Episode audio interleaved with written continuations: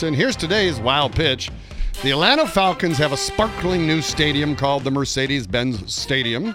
It's got all the bells and whistles, including a retractable roof, many fine restaurants, one of which is Chick fil A. Awesome. Who wouldn't want to eat Chick fil A while watching a football game? There's only one problem football games are played on Sundays. And as we all know, Chick fil A is closed on Sundays. Uh-huh. and the company says they have no intention of changing that tradition. Oops. Brilliant. Well, I guess fans can just walk by and look at the empty restaurant. That's today's wild pitch.